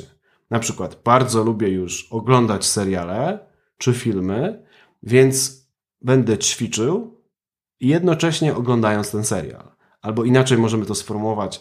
Jedyny sposób dla mnie, kiedy ja daję sobie przyzwolenie na to, żeby obejrzeć nowy odcinek The Last of Us, to jest wtedy, kiedy będę chodził na bieżni. O czym jest ten The Last of Us? Bardzo często ktoś mi go rekomenduje, a o czym jest ten To serial? jest serial o y, postapokaliptycznym świecie, Okej. w którym mamy zombiaki, ale szczególne zombiaki, bo tam grzyb przejmuje kontrolę nad ludźmi, infekuje ich od środka, no i sprawia, że oni robią te rzeczy, które grzyb by chciał, a nie sami o sobie decydują. Ja akurat y, zombiaków, za zombiakami nie przepadam, ale ten serial jest po prostu świetnie nakręcony. Tam y, zombiaki są tłem, a jest takie duże poczucie napięcia, zagrożenia. Twórcy Czarnobyla ten serial stworzyli, gdzie podobny był vibe. No i tutaj świetne są postacie, relacje pomiędzy nimi, jak oni się zmieniają. To z punktu widzenia psychologa też jest ciekawe, żeby popatrzeć, jak różne traumy warunkują to, jak się ludzie zachowują przez jakiś czas, a później jak wejście w nowe relacje sprawia, że ci ludzie się zmieniają w taki bardzo dramatyczny sposób. Tak więc ma dużą taką wartość dotyczącą tego, jak ludzie funkcjonują w takim świecie no, wyjątkowym, trochę strasznym, jak się zachowują i jak to, to wpływa na funkcjonowanie ludzi. Zupełnie inny świat niż ten, który znamy, gdzie możemy go w bezpiecznych warunkach poobserwować, co się dzieje z ludźmi, kiedy upadają rządy i tak dalej. Dla mnie pod tym względem ten serial jest bardzo ciekawy. Czyli wracamy do tej atrakcyjności naszego zachowania, tak? Parowanie jednego nawyku z drugim. Chcę sobie obejrzeć serial? Super, ale żebym mógł to zrobić, to w tym samym czasie potrzebuję się porozciągać, pochodzić na bieżni, zrobić coś innego, co jest y, dla mnie ważne. Więc w ten sposób możemy zwiększyć atrakcyjność. Drugi sposób y, na tą atrakcyjność to jest dobranie odpowiedniej formy do celu, który chcę osiągnąć. Mówiliśmy o tym bieganiu. Ok, załóżmy, że chcę zadbać o serce, tak? czyli ćwiczenia cardio mnie interesują, albo chcę spalić trochę zbędnego tłuszczu, to jest mój cel. Ja to mogę zrobić biegając, pływając, jeżdżąc na rowerze, na wiele innych sposobów. I często będzie tak, że jeden z tych jest dla mnie dużo bardziej atrakcyjny. Znam ludzi, którzy uwielbiają pływać, a nienawidzą biegać. I oni potrzebują dobrać taki sposób na te ćwiczenia cardio czy, czy spalanie tłuszczu, żeby to samo w sobie było dla nich przyjemne i atrakcyjne. I o to chodzi tutaj w tej literce, że nawyki powinny być atrakcyjne. Dobierzmy taką formę tego ćwiczenia, w którym ten nawyk będzie dla nas sam w sobie nagrodą. Nie będziemy musieli jakoś sztucznie się dodatkowo nagradzać. Myślę, że dużo w- tym wszystkim jest e, z jednej strony takiego ułatwienia, a z, ułatwiania sobie możliwie najbardziej, a z drugiej strony nie zmuszania się.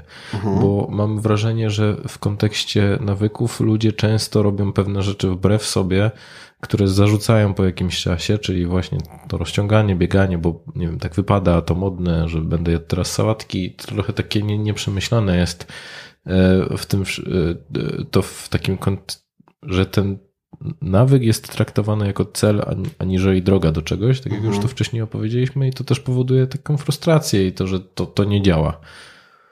Pewnie, choć są też takie nawyki, które nie wynikają z tego, że jest to modne, ale no to po prostu trzeba zrobić. Tak? Śmieci trzeba wyrzucić, w domu trzeba posprzątać. I ja nie jestem w stanie sobie wmówić, że lubię sprzątać. Ale to, co mogę. jakbyś próbował. E, Tak, testowałem, nie, nie, nie wyszło, ale to, co mogę sobie powiedzieć i co jest dużo bardziej takie autentyczne, to to, że lubię mieć posprzątane, lubię jak jest czysto, lubię jak mogę szybko znaleźć pewne rzeczy, lubię jak do swojego biura mogę wejść, nie pchając te drzwi i się siłując z nimi, tylko bez problemu mogę je otworzyć, nic ich nie zawala. I teraz, kiedy ja się skoncentruję na tym efekcie, który chcę osiągnąć, on może być dla mnie taki przyjemny, to może być dla mnie nagroda, do której dążę, i mogę sobie powiedzieć, co prawda nie lubię sprzątać, ale wybieram, że to zrobię, żeby osiągnąć taki efekt, bo ten efekt jest dla mnie w tym momencie ważny. Czyli nie do końca bym to nazwał zmuszaniem się, bo ja nie rozpatruję tego w kategoriach przymusu. Nie ma nikogo z batem nade mną, który mi każe to zrobić. To jest jednak moja decyzja, ale też nie ma co w drugą skrajność prze, skakiwać, że każdą rzecz ja jestem w stanie stwierdzić, że ja to robię, bo to chcę, bo to lubię. Są rzeczy, których nie lubimy, ale je po prostu trzeba zrobić. I dla mnie ta kategoria wyboru, ja wybieram, że to zrobię, bo ważne jest dla mnie to i tamto, jest taka najlepsza. Że nie zmuszamy się z jednej strony, a z drugiej strony nie oszukujemy się, że chcemy to zrobić, kiedy tak nie jest. Mhm. No, myślę, że to też ważne, o czym powiedziałeś, że no, są rzeczy, które rzeczywiście musimy zrobić, niezależnie od tego, czy nam się to podoba, czy nie. Ja też myślę o, o sobie w kontekście z gotowania, że jakoś nigdy nie byłem wielkim fanem, nigdy nie potrafiłem zrozumieć, że ktoś mówi, że lubi gotować i myślałem sobie, że mm, mi to nigdy nie sprawiało przyjemności, no ale z drugiej strony gdzieś zawsze, od zawsze dbałem o zdrowie i zależało mi na tym, żeby te posiłki były przygotowane w odpowiedni sposób. I to, co e, udało mi się w, jakiś chyba naturalny sposób wykształcić, to kwestia związana z tym, że słuchałem sobie wykładów, no zanim się pojawiły podcasty, no to potem podcastów w trakcie gotowania. E, No i to było sposób na uprzyjemnienie sobie tego. To znaczy, że to, to, to ja nie męczyłem się i nie płakałem, mówiąc, Boże, to teraz będę musiał zrobić tam obiad, e, tylko skupiałem się całkowicie na tej czynności związanej z, z wykładami, co było dla mnie nagradzające, czyli tam satysfakcjonujące. No, a gotowanie było takim czymś pośrednim, czyli myślę, że to trochę jak, jak w tym przykładzie z, z, ze sprzątaniem. Super. I wracamy ci do tej atrakcyjności nawyków. Jeśli samo w sobie gotowanie nie jest dla mnie atrakcyjne, ja mam bardzo podobnie. Atrakcyjny jest dla mnie rezultat. To, że to jest smaczne jedzenie dla mnie, dla mojej rodziny, wtedy się czuję dumny z siebie, że byłem w stanie coś takiego przygotować. Niestety ja w, w kontekście zaawansowania nie osiągnąłem tego, żeby było smaczne. Okej. Są pewne narzędzia, które nam w tym pomagają, które nas trzymają za rękę. O, jednym z nich już Ci opowiadałem dzisiaj. Więc wtedy y, my możemy sobie uatrakcyjnić to gotowanie tym, że posłuchamy sobie w trakcie coś fajnego. I, I to może być dla nas wystarczający motywator. Znów, jeśli powiemy sobie, jeśli chcę dalej posłuchać tego wciągającego audiobooka, to mogę to zrobić, ale wtedy, kiedy będę gotował, czy, czy jechał na zakupy, żeby sobie kupić składniki, to to może być bardzo e, motywujące do tego, żeby to zrobić. Więc y, wrócę do tej strategii, nazywając ją po imieniu. Czasem, jeśli jest coś, co lubimy robić i robimy to do tej pory, kiedy tylko chcemy, my możemy zabrać sobie tą przyjemność i zarezerwować je na te specjalne okazje, kiedy na przykład ten dany nawyk y, będziemy robić. Czy to jest gotowanie, czy to jest sprzątanie. I to ma wtedy podwójną moc. Bo jeśli mi mocno zależy na tym, żeby dowiedzieć się, co w kolejnym rozdziale wciągającego thrillera się dzieje, no to ja pojadę, kupię te produkty, zacznę gotować, bo chcę móc w tym czasie posłuchać. Oczywiście to nie jest jedyna reguła czy, czy jedyna strategia. Możemy sobie zupełnie inną nagrodę wymyślić, ale kiedy zabieramy sobie naszą ulubioną przyjemność i na te specjalne okazje, kiedy robimy nawyk, je przeznaczamy, to dodatkowo łatwiej jest wytrwać w tym zachowaniu. Czy dużo mówiliśmy o takich dobrych praktykach, ale zauważyłeś o jakieś powtarzające się błędy, o co ludzie się potykają w drodze do, do, do zmiany nawyków? Jasne, tych takich początkowych błędów jest całkiem sporo. O kilku sobie z nich mówiliśmy, więc tylko Mhm. przypomnijmy. Brak wiary początkowy, początkowej w sukces, Mhm. jak przy tych postanowieniach noworocznych, no to jest niestety jak samospełniająca się przepowiednia. Jeśli sam na początku nie wierzy, że mi się uda, tak będzie. Jeśli wierzę, że mi się uda, no to jest szansa, że, że to powodzenie będzie. Więc musimy po prostu być przekonani, że da się to zrobić, ja jestem w stanie to zrobić. Bez tego ani rusz. Ale to nie jedyny błąd, który zdarza nam się popełnić. O drugi, o którym też już mówiliśmy, to jest zbyt ambitny cel na początku. Że ja nie tylko będę biegał, ale będę biegał codziennie 10 kilometrów. Ja nie tylko będę się uczył języka obcego, ale będę to robił półtorej godziny każdego dnia w tygodniu. I jak jesteśmy na takiej górce motywacyjnej, bardzo nam zależy, bardzo nam się chce, no to przez pierwsze kilka dni czy tygodni to robimy, ale wpadniemy w taki dołek motywacyjny i nagle nam się odechciewa i przystajemy w ogóle nad tym pracować. A prawidłowe działanie jest dokładnie odwrotne. Czyli zaczynamy od małych kroków. Na początku najważniejsze jest to, żeby w ogóle ustabilizować taki nawyk, żeby on się w naszym życiu pojawił. No i taką metaforą, którą się posługuje, są drzwi.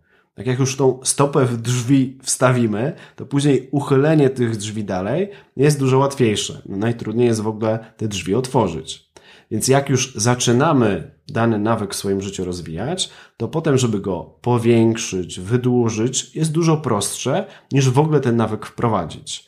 Więc jeśli chcemy czytać, no to naszym celem nie powinno być czytanie codziennie przez godzinę, bo w wielu sytuacjach to będzie nierealistyczne. Moim celem powinno być, żeby przez pierwsze pięć dni usiąść z książką, otworzyć ją i przynajmniej jedną minutę ją przeczytać. I to mogę zrobić zawsze, nawet jeśli jestem super zabiegany, nie czuję się zbyt dobrze, jedną minutę znajdę. Ok, przez pięć dni mi się to już udało, podnosimy delikatnie poprzeczkę, teraz przez kolejne pięć dni mam poczytać przez pięć minut. Znowu mi to wyszło, no to teraz 10 minut i tak dalej. I im dłużej ten nawyk w naszym życiu jest, im więcej dni go uprawiamy, tym łatwiej nam będzie takiej pełnej wersji docelowej go wykonać. Ale my powinniśmy zacząć od małych kroków i tę poprzeczkę stopniowo podnosić, zamiast zacząć od czegoś bardzo dużego, co przez moment mo- możemy utrzymać, ale na dłuższą metę nie. I na tym wielu ludzi się wysypuje. Mhm. Myślę, że jak tak patrzę na kwestie związane jeszcze z, z tym, o co ludzie mogą się rozbijać, to pomyślałem o tym, że patrzą na kogoś innego i albo nawet na jego Instagrama i myślą, oj, jemu to tak szybko wychodzi. Bo są czasami takie osoby, które mają dużą łatwość we wprowadzaniu nawyków, nowych postanowień. Myślę, że trochę wynika to z tego, o czym ty opowiadałeś, to znaczy, że jakby zaczynają od tego powiedzenia sobie, jaką osobą ja chcę być dzięki temu i, i, i jakie drogi do tego mnie doprowadzają, więc myślę, że to jest tym, tą, tą główną zmienną, ale że często osoby mogą porzucać to, no bo no, ja patrzę na niego i nie, nie osiągam takich spektakularnych sukcesów jak, jak ta osoba, to może rzeczywiście ja się do tego po prostu nie nadaję. A też y, mam wrażenie po rozmowie z tobą, że to wszystko nie jest takie trudne, jeżeli zna się te mm, metody, Mhm. czyli trochę e, opowiedziałeś o takich wytrychach, które mogą nam tutaj pomóc w tym, żeby te nawyki kreować.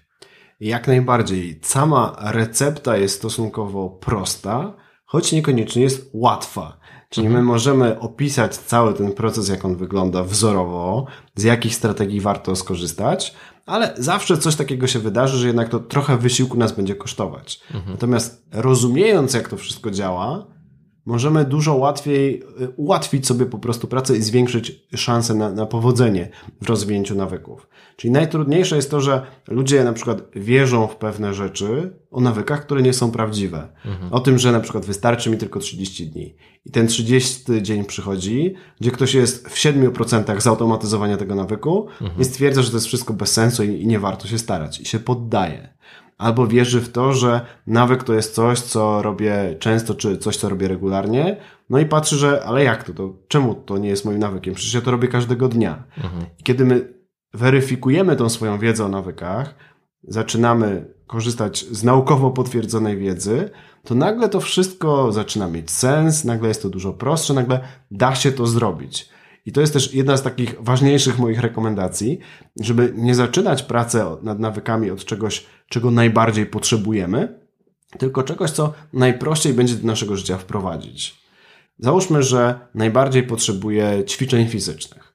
No bo strasznie się tutaj zastałem, yy, mam zbyt dużą wagę, mobilność moja w stawach jest zła, ćwiczenia by mi najbardziej pomogły. Ale jednocześnie mam wielki bagaż porażek związanych z tym, żeby regularnie ćwiczyć fizycznie. Jeśli ja rozpocznę swoją pracę nad nawykami od tego celu, który wielokrotnie mi już nie wyszedł i trudno mi trochę będzie uwierzyć na początku, że tym razem będzie inaczej, no to jest duża szansa, że nie tylko ten nawyk mi nie wyjdzie, ale ja w ogóle stwierdzę, a te nawyki to jest jakaś ściema, to nie działa. I teraz odwrotnie. Czyli wykształcę sobie nawyk, w sobie nawyk odpuszczenia. Wyuczona bezradność, o której już mówiliśmy wcześniej. I teraz odwrotna rekomendacja polega na tym, y, rozwiń jakiś nawyk, który jest dla ciebie stosunkowo prosty. Nawet jeśli on nie zmieni dramatycznie twojego życia, nawet jeśli bardziej potrzebujesz ćwiczyć fizycznie, to kluczem jest to, żeby zobaczyć, że da się rozwinąć nawyki. Coś sobie postanowię i ja jestem w stanie to zrobić. Niech to będzie tak prosty nawyk, jak rano wstaję, po tym jak postawię stopy na ziemi, powiem sobie, to będzie dobry dzień. Tak się pozytywnie do niego nastroję. Tak? 10 sekund mi to zajmie.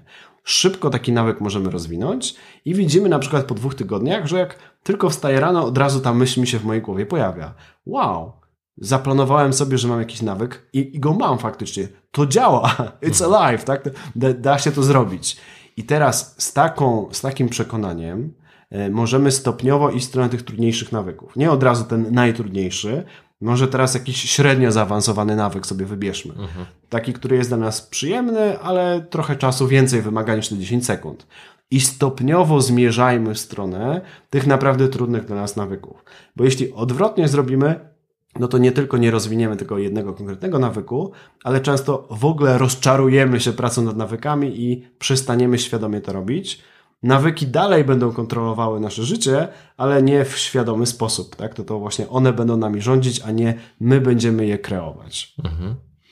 Co w ogóle sprawiło, że zająłeś się tym tematem? Potrzeba e, moja, prywatna. Tak samo jeśli chodzi o moją grę Krainy Nawyków, ja ją stworzyłem dla siebie. Miałem po prostu długą listę nawyków, które chciałem mieć w swoim życiu. Próbowałem różnych metod i, i nie bardzo mi to wychodziło. Więc próbowałem sobie zapisywać w Excelu postępy, próbowałem z różnych aplikacji korzystać. E, To wszystko nie działało na dłuższą metę. E, A jako, że jestem graczem, uwielbiam gry, strategiczne myślenie, wchodzę często w takie fikcyjne światy i je z ochotą poznaję, no to stwierdziłem, dobra, no to pora stworzyć dla siebie jakieś narzędzie, które mi w tym wszystkim pomoże.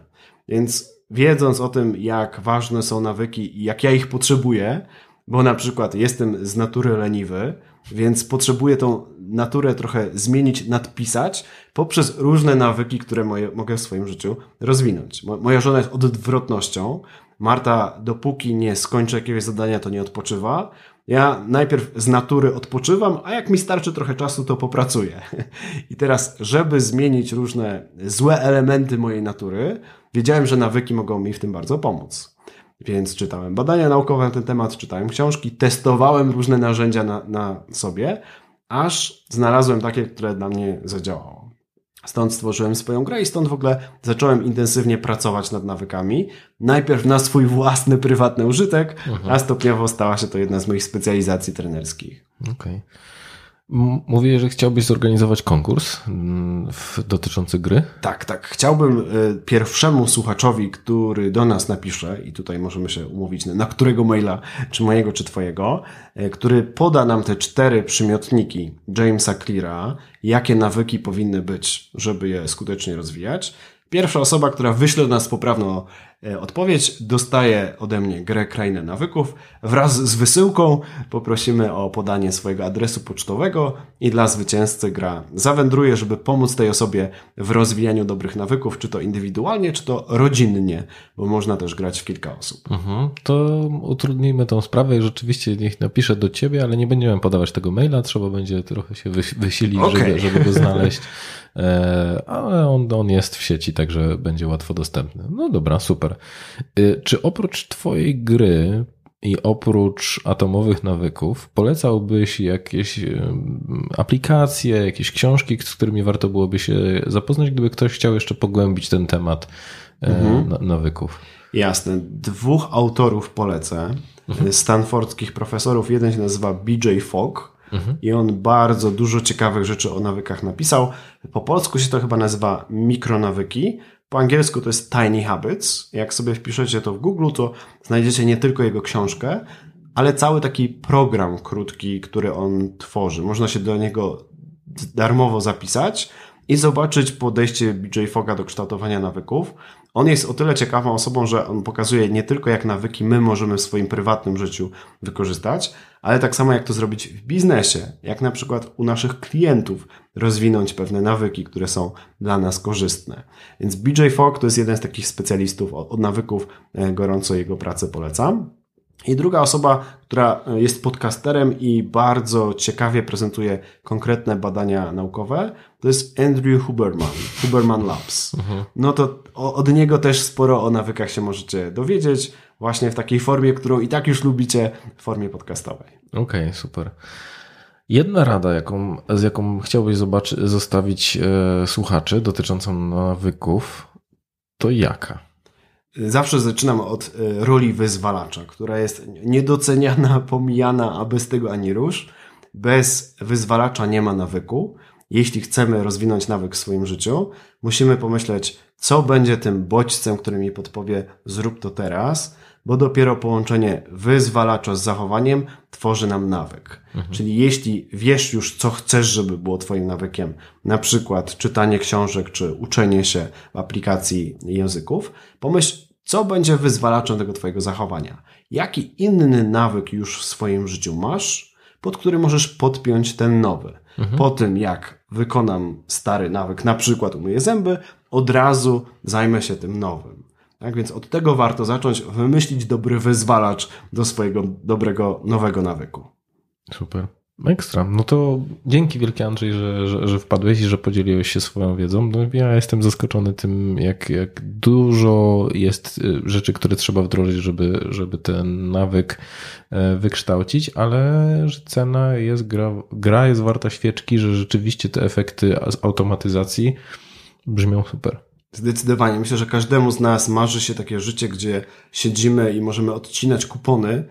czyli wykonaliśmy już jakąś pracę i teraz ona procentuje, same pieniądze na, na konto wpływają, kolejni klienci kupują jakiś pudełkowy produkt, czy mamy tych oszczędności na tyle dużo, że odsetki z kapitału sprawiają, że jesteśmy urządzeni do końca życia, no to do pewnego stopnia to nam właśnie dają nawyki. Mhm. My najpierw włożymy wysiłek w to, żeby te nawyki rozwinąć, a później dużo dobrych rzeczy w naszym życiu dzieje się samo i tego naszym słuchaczom życzę. Dobra, super. To dzięki jeszcze raz. Dzięki, do usłyszenia.